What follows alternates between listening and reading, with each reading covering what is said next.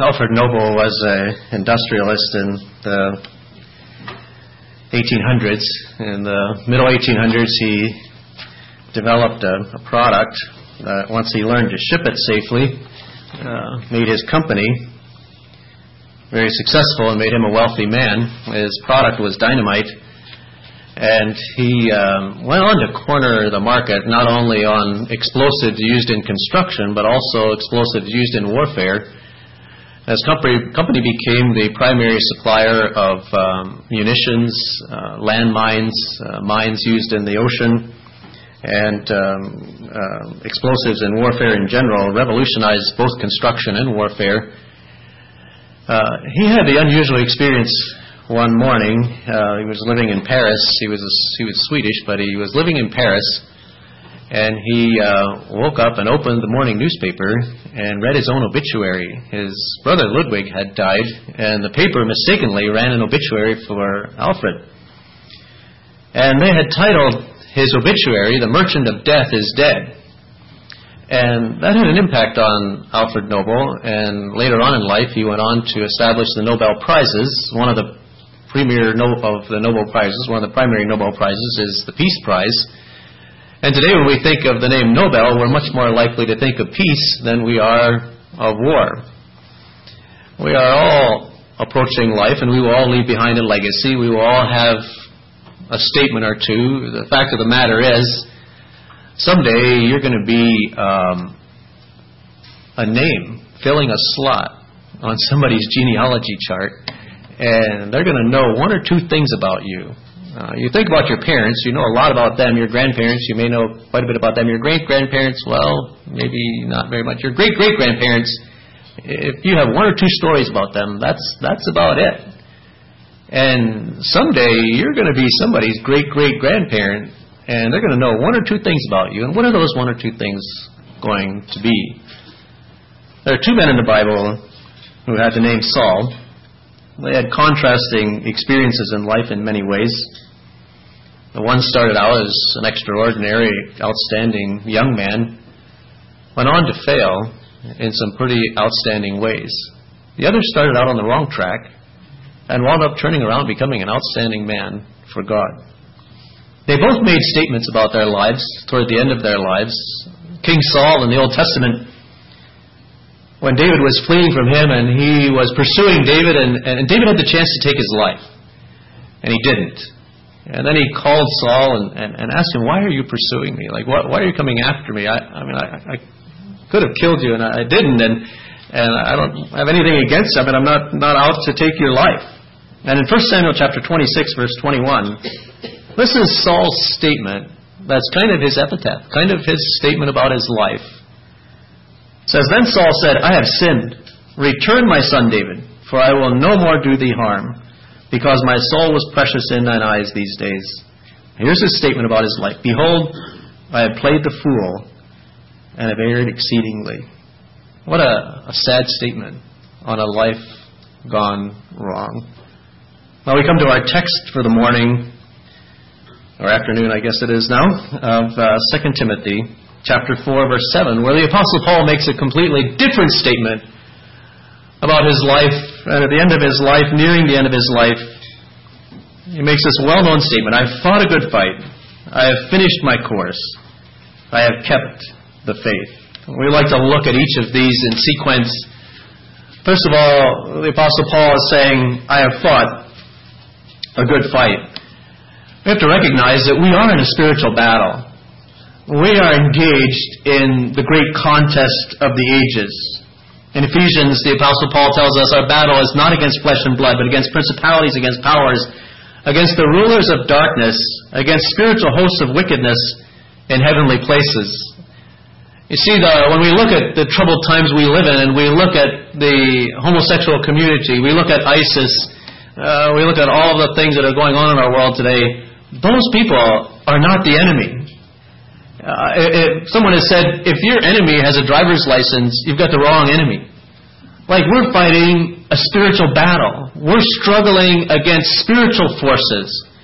And the contest is being fought for the hearts and souls of humanity. And we are engaged in a struggle. with the evil one for the allegiance of humanity, and that allegiance will determine the eternal destiny of every person that you and I meet on the street, and everyone that we know, our neighbors, our friends, and all of those people are the battlefield. That's what's being fought for. The devil would like to keep you on the sidelines, because he probably looks at you and I, and he looks at most of us and says, you know, I'm not probably going to get that person to switch sides. And so he looks at you and I and says, that person probably isn't going to deny Christ and turn away from the faith and just become an absolute heathen and an atheist and draw people away from Christ. So what are my other options? And I think one of the primary options that Satan has with us, one of the tools he uses with us, is he neutralizes us. He gets us so distracted with things that we withdraw from the battle that's being fought for the hearts and souls of humanity. If he can get us so busy with ministry even, that we're just so busy administrating all the programs of the church and all the things that need to be done and settling all the arguments and dealing with all the stuff that's going on, and we don't engage in the spiritual battle that's going on, then he's taken us off the field. He's taken us out of the battle. If he can get us so distracted with the pursuit of wealth or other pursuits in life that we don't engage in the spiritual battle, he has neutralized one of the soldiers of the cross.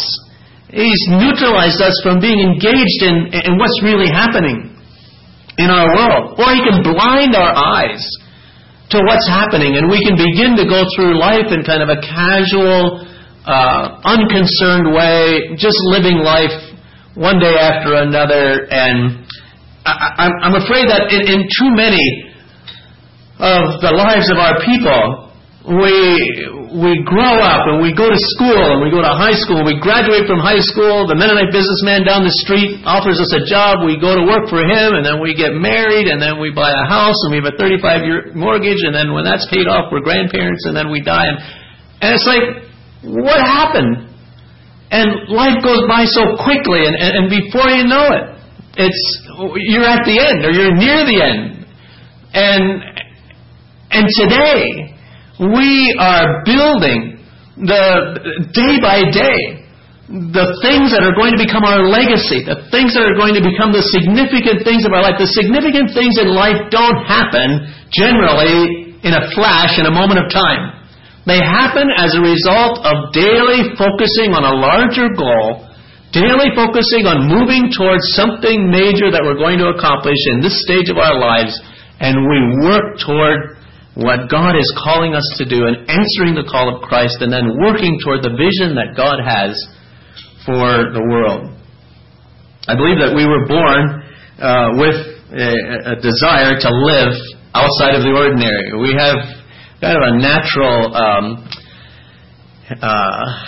pull toward adventure. We seek adventure in life. Someone has said, I just heard the other day someone say, in our time, people have so many things that they use to keep themselves from being bored, and they just, you know, there's so much information and so many gadgets we have that we're just never without something to do. And but this person was saying boredom is the gateway to imagination, and if you're never bored, you never dream.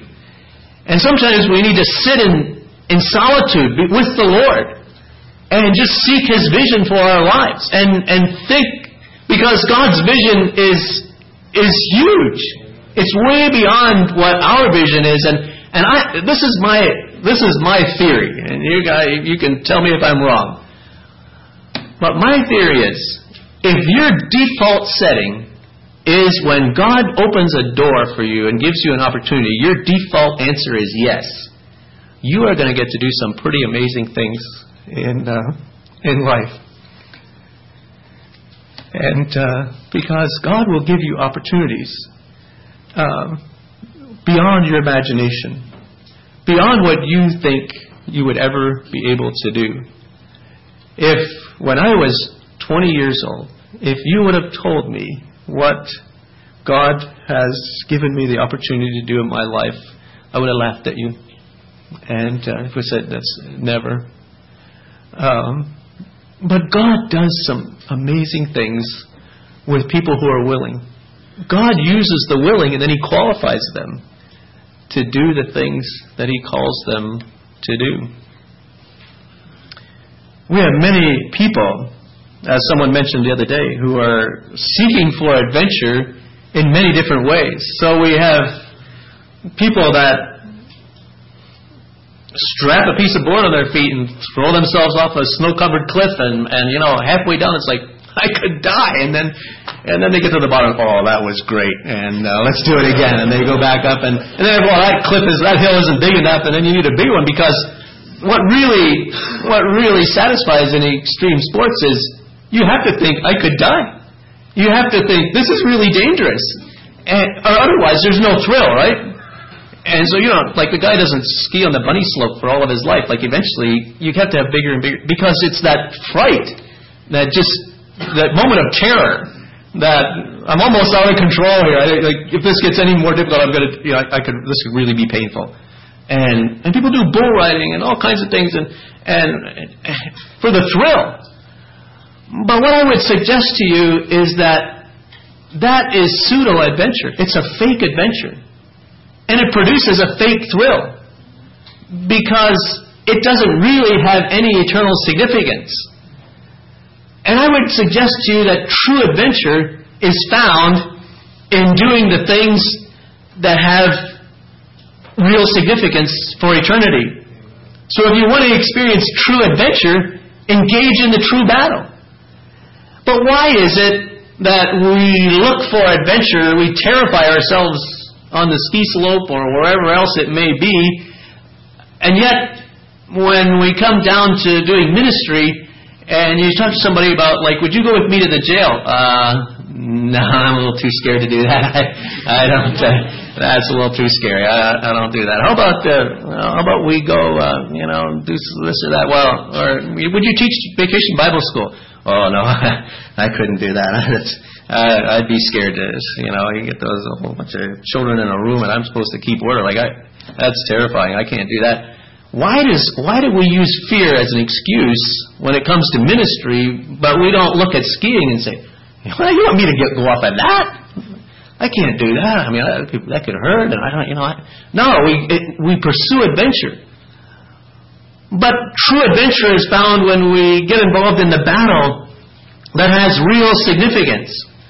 And I think that our young people are looking for adventure. And I believe that if we offer adventure in the true battle, our young people will experience the thrill of watching God do something, and they got to be there. There's nothing that's more exciting than that. And you know what? I've found many times that when I'm about to go into ministry, there is that moment of panic. Why did I say I would do this? And then, when it's done, it's like, that was so good. I would do it again. And it's the same thing as skiing, right? It's the same cycle, but it has real significance for the kingdom. So I just encourage you, as you get involved in ministry, take some of your young people with you. Give them an exposure to the real thrill of watching God do things. Because God does amazing things. My brother-in-law went to Israel about 2 years ago. And as they were doing their tour, their guide was a Jewish guide, and this guide was a rather influential person in Israel. He knew members of the Knesset, and he was a rather significant person in Israel. And so they were on the tour with him, and he understood the story of Jesus and took them to all these sites and talked about the Lord Jesus and those kinds of things, but not as a savior, just as kind of a Jewish rabbi. At the end of their tour, they went to Jerusalem, and the guide told them, now we're going to have a dinner this evening, and my wife is going to be at the dinner. And he said, I want you to know one thing about my wife. We just found out last week that she has cancer. And so it's kind of a tough time for us. And I just want you to know that about her before you meet her at the dinner. So they're going to the dinner, and one of the men in their group really felt like the Lord was saying to him, when you meet the guide's wife, I want you to tell her that Jesus is your healer. So, okay. And they went to the dinner, and in the course of the dinner, somewhere in that evening, the guide's wife, he's thinking about this, and he's thinking about, and he got to thinking, I don't know if I can say that to her. Like, they're a Jewish couple, and I don't want to be offensive, and I just don't know if I can say that. And in the course of that evening, the guide's wife came up to him, and they were talking, and she said, did you have something you wanted to say to me? And he said, no, I don't. And she said, okay, I thought maybe you did. No, he said, I don't. Well, later that evening, he was really convicted, and he started telling some of the other men, I really failed there. Like, God told me to say that to her, and I lost my courage. And they told him, you need to tell her. If God told you that, you need to say that to her. So the next night, they were having another dinner. So he decided, okay, tonight I'm going to tell her. And after the dinner, she came up to him and she said, last night I asked you if you had something to say to me, and you said no, but you did have something to say to me, didn't you? And he said, yes, I did. And he told her, Jesus is your healer. And that led unto a conversation where that woman gave her heart to the Lord Jesus Christ and accepted the Lord Jesus. I don't know what Jesus did about her cancer, but I know that he healed her in a way that's far more significant than whether he healed her physically from her cancer. And to be the person who gets to be there and say, Jesus is your healer, that's amazing. I was in India last year. We were visiting savings groups during the day. In the evening, we were doing gospel meetings. And the schedule in India is phenomenal. Well, things don't start till almost lunchtime, and then they don't quit till midnight. So church starts at 10 or 10:30, and then you get up to preach at about 11:30, and things are done by 12:30, and then you eat your biggest meal of the day, and then you go home and go to bed. Early in the morning, and the next day you do the same thing. But we went to this one village where people were working in the stone quarries, and so we were doing the service in the evening. When we went to the service, our coordinator told me, now, Merle, you have to be prepared here. Like, you're going to preach here this evening, but he said, you have to realize this community is in a radical Hindu community, and so our church services are always kind of a little bit tentative because we don't know if the Hindu people are going to come and keep us from having the service, or sometimes they come into the service during the service and they beat people up, and so just be aware of that. So if you're preaching and a bunch of people come in and start beating people up, well, we'll just, it could happen. So just be prepared. That's a little intimidating, but we got the service. Nothing happened. And there were about 10 people who responded to Christ and who received Christ in that service. Now, there's an adventure. There's something that has real significance for the kingdom. Sometimes we get too scared. Gilbert was talking about the children of Israel and the spies, and their excuse was for not going into the promised land was, we're afraid. Really, when it came down to it, it became unbelief. Because they had the promises of God. They said it was fear, but really fear went to a point where it became unbelief. And fear is saying, I'm afraid. But courage isn't the lack of fear. Courage is doing what God's calling you to do, even when you are afraid. And amazingly, the Apostle Paul, when he goes through the whole thing, the spiritual armor, he gets to the end and he says, and pray for me that I might have boldness. Even the Apostle Paul was afraid. He was asking them to pray that he would have boldness. We think he was fearless. But the fact is, there were times the Apostle Paul was afraid. But courage is moving through that. Sometimes I think we give up too quickly in the face of fear. About 10 years ago, I was in Vietnam. talked to some pastors there in Vietnam, and they were saying, and we had taken my family and I went, and we had taken with us, there were four of us, we took in maybe 100 Bibles with us, and we delivered those Bibles. Talking to some of the pastors, they were saying, we get tired of waiting for tourists to bring us 50 Bibles, 100 Bibles. Like, we need thousands of Bibles. And they were saying, there are people coming to Christ out in the jungle villages. There are churches being formed. Some of them don't even have a complete copy of the Scriptures for the whole church. Some of them have just one Bible for the whole church. Some of them have two Bibles for the whole church. They're saying those Christians are never going to mature in the faith without the Word of God. They need the Word of God in order to grow. So we need Bibles. We need thousands of Bibles. So he said, we have Bibles over in Thailand. And we take some of our men, we take a straight truck over there, we load that truck up with Bibles, we put one row of cases of sugar or beans or something across the back, and we bring them into Vietnam because we just need Bibles on a much bigger scale than what the tourists are ever going to bring us.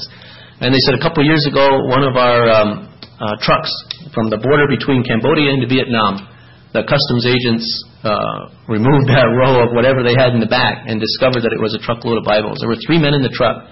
Two of them got long-term prison sentences, like 20 years or more. And the man who was spearheading the whole thing with the truck, the third man in the truck, was executed. And I was saying, wow, I guess that put a stop to that. And, oh, no. So we have lots more people who want to go. And we have lots of people who want to drive those trucks and bring Bibles over here. Saying, why? But that guy got executed. And they said, oh, that's just the price of doing God's work. And I thought, I never met anybody before who thought that execution is just part of God doing God's work. The price of doing God's work. And then I get intimidated by somebody who might ridicule me or somebody that might laugh at me. Sometimes we cave in too quickly to fear. And there are so many opportunities if we just put ourselves in God's hands to do God's work. 4 years ago, I went with Raymond Burkholder to Burma, or me and Marv. We went down to the Irrawaddy Delta, onto an island down there, 10 villages on the island, a large island. The whole thing's flat, about 6 feet above sea level. And but it was quite a trip to get down there. We left, and it was about 2 years after Cyclone Nargis went through there, just wiped out all the vegetation on the island and everything, and a lot of people died. The village that we were in before the cyclone, the population was 1,000. When we were there, the population was 250. Because 3/4 of the people had died. And a lot of them died after the cyclone. Some of them were killed in the cyclone, but after the cyclone, the Burmese government wouldn't allow any aid agencies to go onto the island because they wanted people to die, and they did. And more people died after because of lack of clean water and so on than in the storm itself. So 3/4 of the people had died. There were a lot of partial families in that village. But to get there, they said, we're taking the overnight bus from Rangoon down to the town in the delta there, and then we go by there, from there by boat out to the island. So they said, we'll take the overnight bus. It's about 8 hours on the bus. So we left at 6:30 in the evening. We got on the bus, and we counted the seats. If you put 2 people in each seat, there was room in that bus for 48 people. When they had the bus ready to go, there were 72 people in that bus. It was so full that at the one stop, the driver said, okay, he's ready to go, and all the people should get back on the bus. Everybody got in the bus. The driver climbed in the window on the driver's side because there were so many people between the front seats and the windshield that he couldn't get in the door on the side to get in the driver's seat. And this bus, every 45 minutes or so, they'd stop, and they'd get out a big pipe and a lug wrench, and they'd kind of jump on the lugs. I don't know what was going on with the wheels, but the road was rough. And then we got 3-4 hours out of Rangoon, and then they said, now the road's not so good. The bus can't go, so we're going to have to take a truck. And so we sat beside the road and drank tea, and then the truck came, and there's a straight truck. They put all the luggage up on top of the canopy on the back of the truck, and then they put all the people in the back, and some people up on top with the luggage, and Raymond and I, they put in the front because we were the old guys. And so then we went an hour in the truck, and then we got out of the truck. They said, okay, now we'll get another bus. So now it's 3:00 in the morning, and we're saying, so how far is it from here? And they said, it's another 6 hours. And so then we're standing on the road, And we see this light coming down the road, just kind of waving around. We said, what is that? Is it a bicycle? But the light was too high for that. And eventually, here this bus came out of the dark, and it had no lights at all. And there was a guy hanging out the side with a big flashlight shining on the road in front of the bus. And we said, hey, we want that bus. But we didn't get that bus. But the bus we got on, I don't know what was wrong with it, but he couldn't hardly get it in gear. And when he wanted to back up, when he wanted to go into reverse, one of his helpers had to crawl all over the people, all the way back to the back of the bus, and he would open up the floor, and he'd reach down inside the floor and pull something, and then it would go in reverse. And so finally about 11 o'clock in the morning, we got down to the town where we were going to get the boat. So I said, all right, you guys can rest here a little bit. We'll have lunch, and we'll get the boat. So he said, how long is the boat ride? The boat ride's 4 hours. So he said, all right. So we got lunch. We went down. We got in this boat. It's like a long-tailed boat, maybe 25 feet long, and it had a diesel engine on it and a prop that was on a long pole that they could put straight out the back, or they could put it down.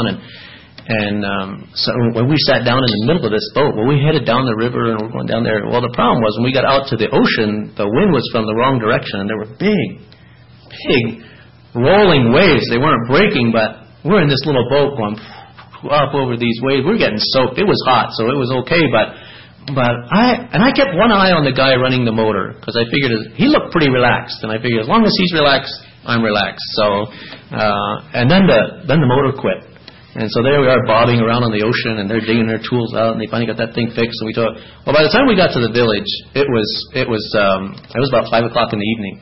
So we went to the deacon's house. We were staying there at the deacon's house of the church there, and so we've been up since the morning before, right?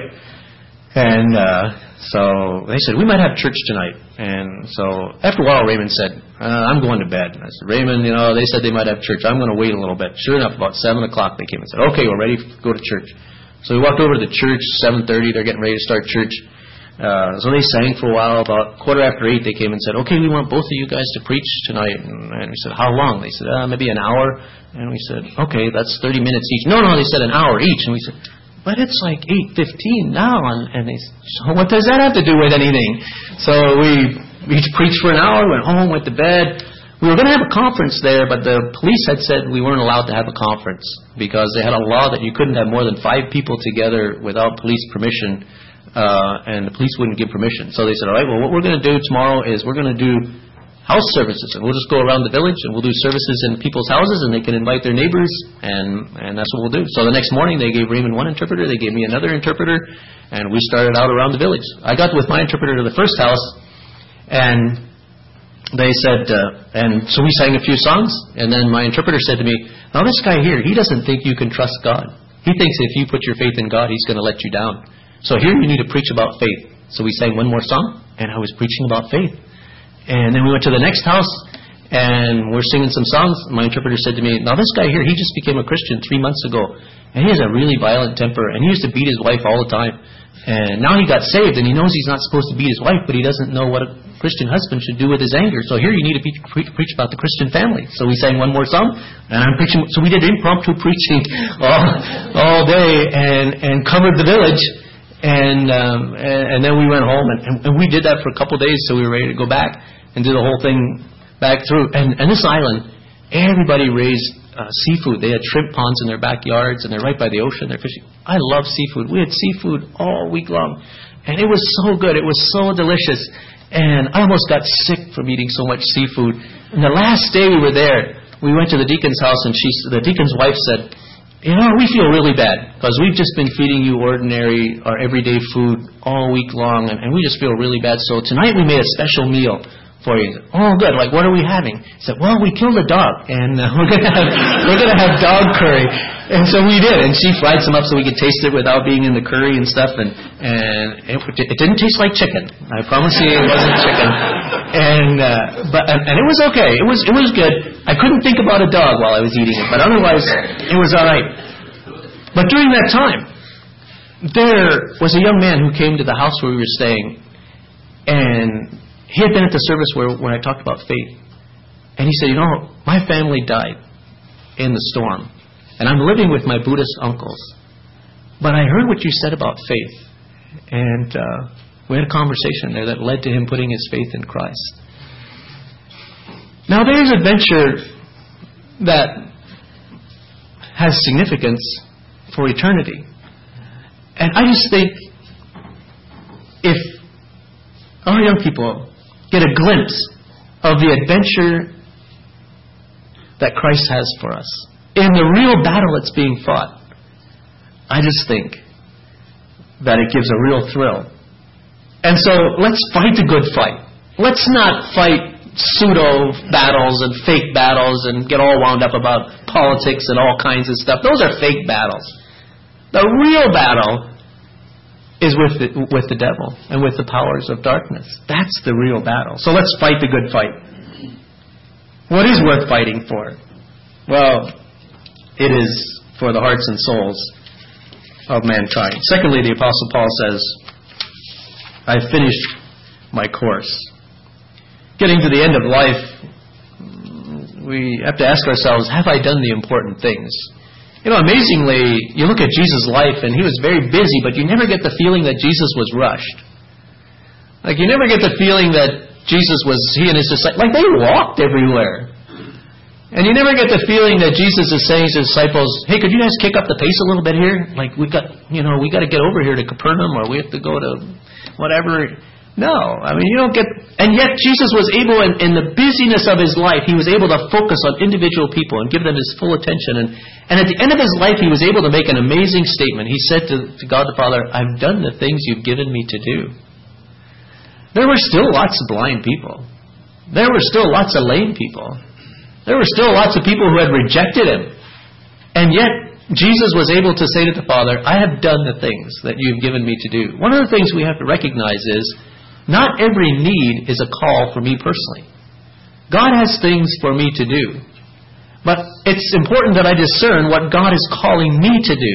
And there are some things in the world that God's going to call other people to do. And I see them, but it's not my call. And God is going to call someone else to do this thing. But discerning, God, what do you want me to do? You see, the Apostle Paul, on the road to Damascus, when Jesus appeared to him, he asked two very important questions. The first question he asked was, who are you, Lord? That's foundational. If we are going to know what God wants us to do, if we're going to know what Jesus wants us to do, we have to know who he is. And so our primary and first thing is to develop a kind of relationship with God where we know him well and that we know what he wants us to do. If you've been married long enough, you kind of can anticipate what your spouse wants you to do. Now, sometimes being men, we have to ask, what do you want me to do? But generally, we can guess. We have a history and track record, and we build that track record. We kind of know what we ought to do.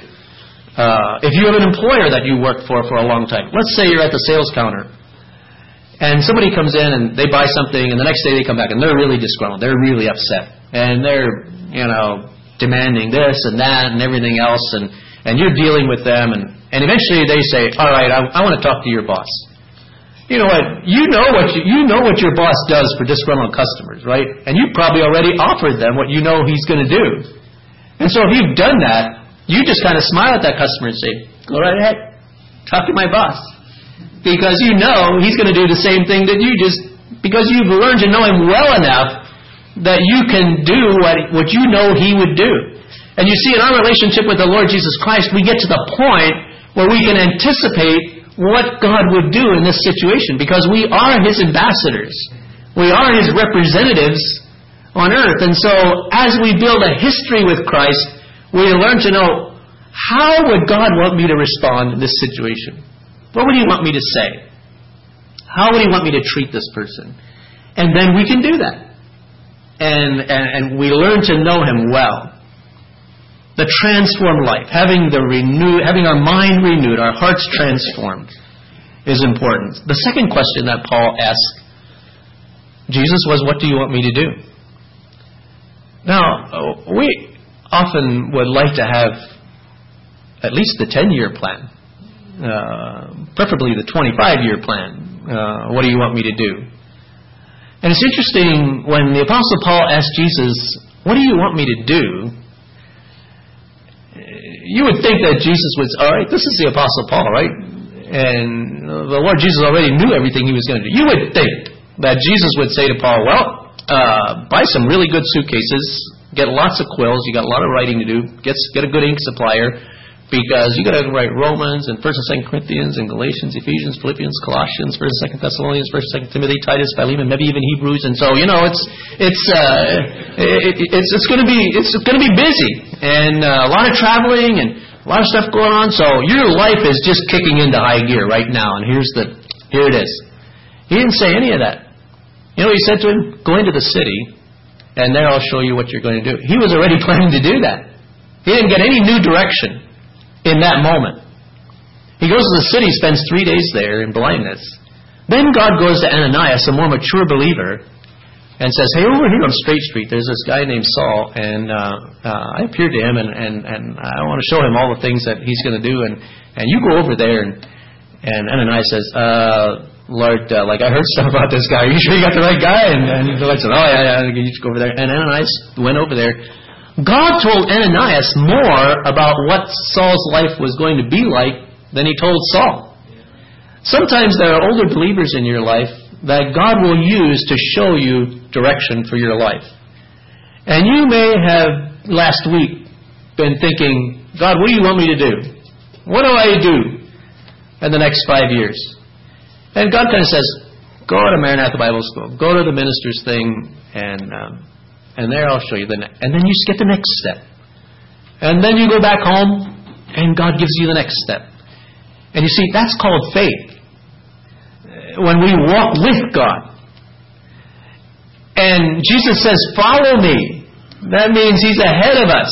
He's already thinking about tomorrow. He's already thinking about next week. He knows what's out there. So He's preparing you, and He's preparing the rest of the situation. God's never surprised. We don't make a decision, and then God goes like, oh, I had no clue He was going to do that. Now what am I going to do? That just doesn't happen. Because God already knows what we're going to decide. So He's prepared. And it's the walk of faith. It's adventure. It's the thrill of the story of our lives being written day by day. If we knew the next 5 years, what was going to happen every day for the next 5 years, and all we had to do was open a book and, okay, we can read about tomorrow, I mean, what would be the point of waking up? You already know what's going to happen.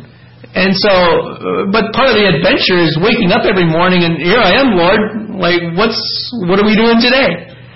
And if you ever get to the place where you start waking up every morning and you feel like, I got it covered, I can handle this, you're in a bad place. I don't think that's where God wants you to live. I don't think God ever intended us to get to the place where we feel like we're self-sufficient. I think God wants us to live on the edge of the impossible, where we're aware of what God's called me to do is way too big for me. And if He's not doing it, it isn't going to happen. I don't have it under control. I don't have it in my power and ability to make this happen. It's going to be the Lord. And I'm going to watch what He's doing. And the terror of getting into situations when you don't know how it's going to turn out. And you're just sitting there saying, okay, now what? And God guides and God directs. And then we see it happen and it's like, oh, that was amazing. And I got to watch it. And I was even there. Maybe I even got to say a few words for the Lord. That's just amazing. But running the race that God has for us, taking the course that He has for us, choosing to run race, being intentional about life, coming out decidedly on the side of Christ, seeking the direction of the Holy Spirit, setting objectives and goals for different stages of our life. We're just working as 2 weeks ago, as staff men, we had a time where we got together and we shared our goals for 2016. How do we want to grow spiritually, and what do we want God? What are we looking to God for in 2016, and what do we want to accomplish with our families and our spouses and our children? And we kind of went through the whole thing, and just, but I'm really big on you got to be intentional about living life. You have to be intentional about what your plans are. Now, God can interrupt that at any moment. And God can change things. I mean, it's all a walk of faith. But if we don't plan, we're not going to accomplish anything. We don't do that in our businesses or any other area of life. We don't just kind of sit back and say, well, whatever happens, happens, and I don't know, we got this business here, and we'll just see what happens with it next year. No, we're thinking about how can we grow this? How can we improve it? What about our spiritual lives? You take your car in for a routine maintenance checkup to make sure everything's working. What about your spiritual life? Who do you talk to about what's going on in your life and kind of get an oil change and a service on your spiritual life and say, this is where I'm at, and what do you see in my life? And I just encourage you, just like what Brother Gilbert was saying, having somebody, for him to have Terry, like that's amazing. We need those kind of men in our lives. That we can honestly say it's not good right now, and have somebody who can listen and pray with us. And that's sometimes we dump too much of that on our spouses. And there's been times when my wife has said to me, "Merle, go find some men." Like I don't know what to say to you anymore. You got to go talk to some men. And so, it's like our wives are helpers and all that, but they're not responsible to fix us. They're not responsible to straighten everything out in our lives. They're our best coaches. They're our best supporters. But we need men who will walk with us and help us to be the men that we ought to be. So discipline yourself. Practice. Train. Listen to the coaches. But most of all, don't miss the main event. Run the race. Get engaged in what God is doing. And then finally, Paul says, I've kept the faith. We've talked about some of the, Brother Ed talked about, I really appreciated his talk on the doctrines worth dying for. But what is keeping the faith? What does it look like? The Bible says, I know whom I have believed and am persuaded that he is able to keep that which I have committed unto him against that day. It also says, if thou confess with thy mouth the Lord Jesus and believe in thine heart that God hath raised him from the dead, thou shalt be saved. Just knowing who we are in Christ and knowing that we are solidly on the side of the Lord Jesus. We are His sons and daughters, and that's our identity, and that we are living for Him, and we are engaged in what He's calling us to do. A life that is well lived, a life that keeps the faith, is a life that is grounded in truth. It's a life that knows where its center is. A life that keeps the faith, that's well lived, is not a life that zigzags through life trying to accommodate the latest fads or the current trends. Because the truth of the matter is, there's not some exotic, undiscovered truth somewhere that if you just knew that, then everything would fall into place and all your problems would be solved. It's the basic elements of the gospel message, which is very, very simple. And I think Brother Ed read it out of Corinthians there, kind of the gospel in a nutshell. The Lord Jesus died for our sins. He was buried and He rose again on the third day. That is the essence of the gospel message, and that is what transforms lives. And coming back over and over again to the basics is what will keep us to have a steady course through life where we're not wavering, but we're pursuing a goal. A life that's lived out in faithful service daily in spite of the obstacles. Where we focus on faithfulness on a daily basis. I would suggest to you that many of the men and women that we look to as heroes of the faith did not set out to be a hero of the faith. They set out to be faithful servants of Christ. And in the pursuit of faithfulness, they became men and women of greatness. My encouragement to you is not to pursue greatness, but to pursue faithfulness. Amen. Greatness doesn't matter. Faithfulness matters a lot. And we are in desperate need of more men and women who finish well and who live in faithfulness and are able to get to the end of their lives and say, I have fought the good fight. I have finished the course. And I've kept the faith. We don't need more people grandstanding. We don't need more people doing other things. We just need men and women who will pursue faithfulness and allow God to work through their lives. Staying the course means to maintain our focus on the Word of God, on Scripture that is unchanging, that's steadfast. We can count on the basic tenets of our faith staying the same throughout the decades and throughout the centuries. The basic tenets of our faith remain unchanged in the midst of a changing world. And the more the world changes, the more it highlights the consistency of the gospel message. There are absolute truths by which we formulate the plan of our lives. You see, it's so important that we have a fixed point, that we have absolute truth, that this is what I can really, really believe in, and this is true. If you would put me in this room and you would block out all the light so that it was completely pitch dark in here, and you would remove all the furniture, and you would say, okay, find your way out of this room, it would be a challenge. Because I wouldn't really have much of a sense of which way I'm walking, right? I could walk in one direction, I'd hit the wall, but where did I come from exactly?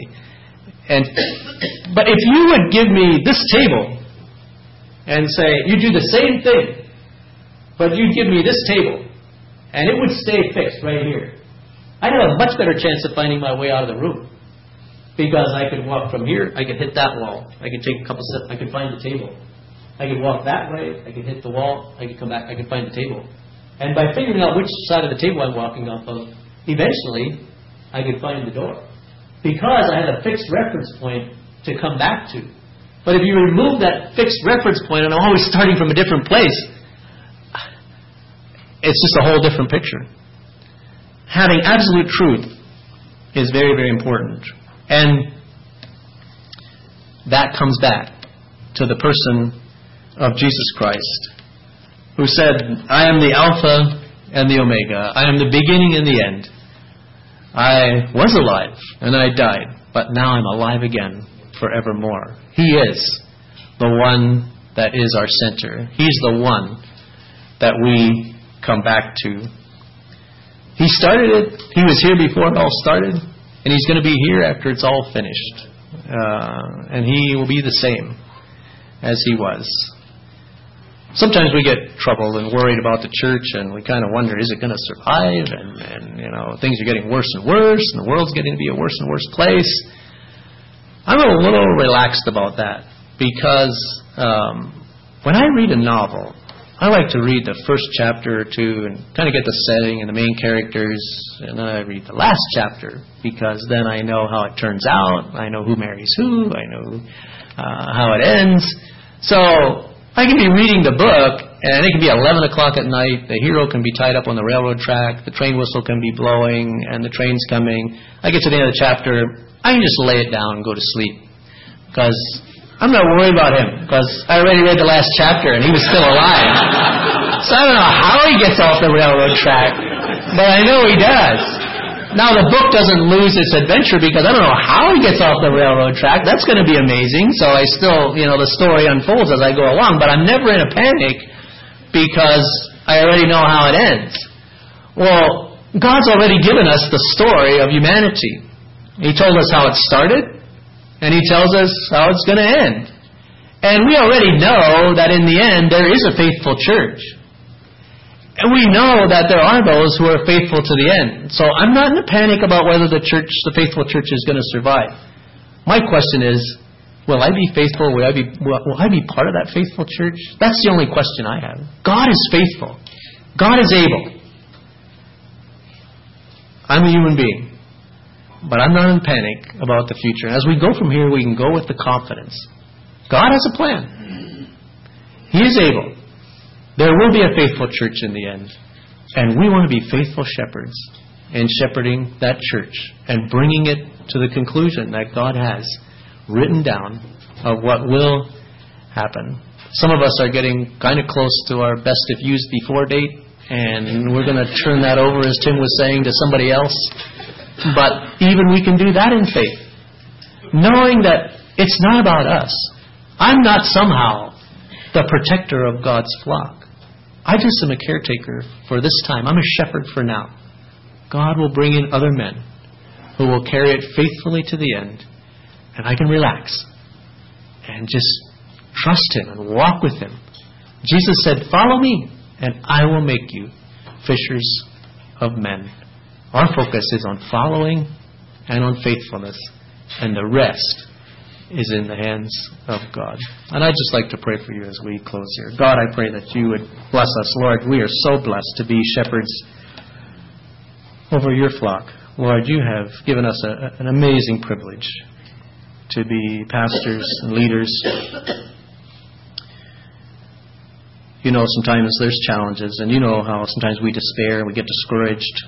Lord, we've had a couple of really good days here together, and I just thank you for these men, their wives. Lord, I just pray that you would bless each of us as we go from this place. Help us to be faithful, Lord. Help us to be true to the Word of God. Help us to be men who lead in ways that are relational, in ways that are caring, in ways that are loving, and yet in ways that are very stable, very solid, very predictable. Help us not to waver and be pulled to one way or another by the current trends and fashions and fads, even in the spiritual, in the religious world. But Lord, we want to be faithful men and women. God, I pray that you would bless us as we go from here. We pray that the churches that we represent here would be part of that faithful church at the end of time. That would be part of the church that pleases you and blesses you in a world that becomes increasingly more difficult, more violent, and more dysfunctional. In Jesus' name, amen.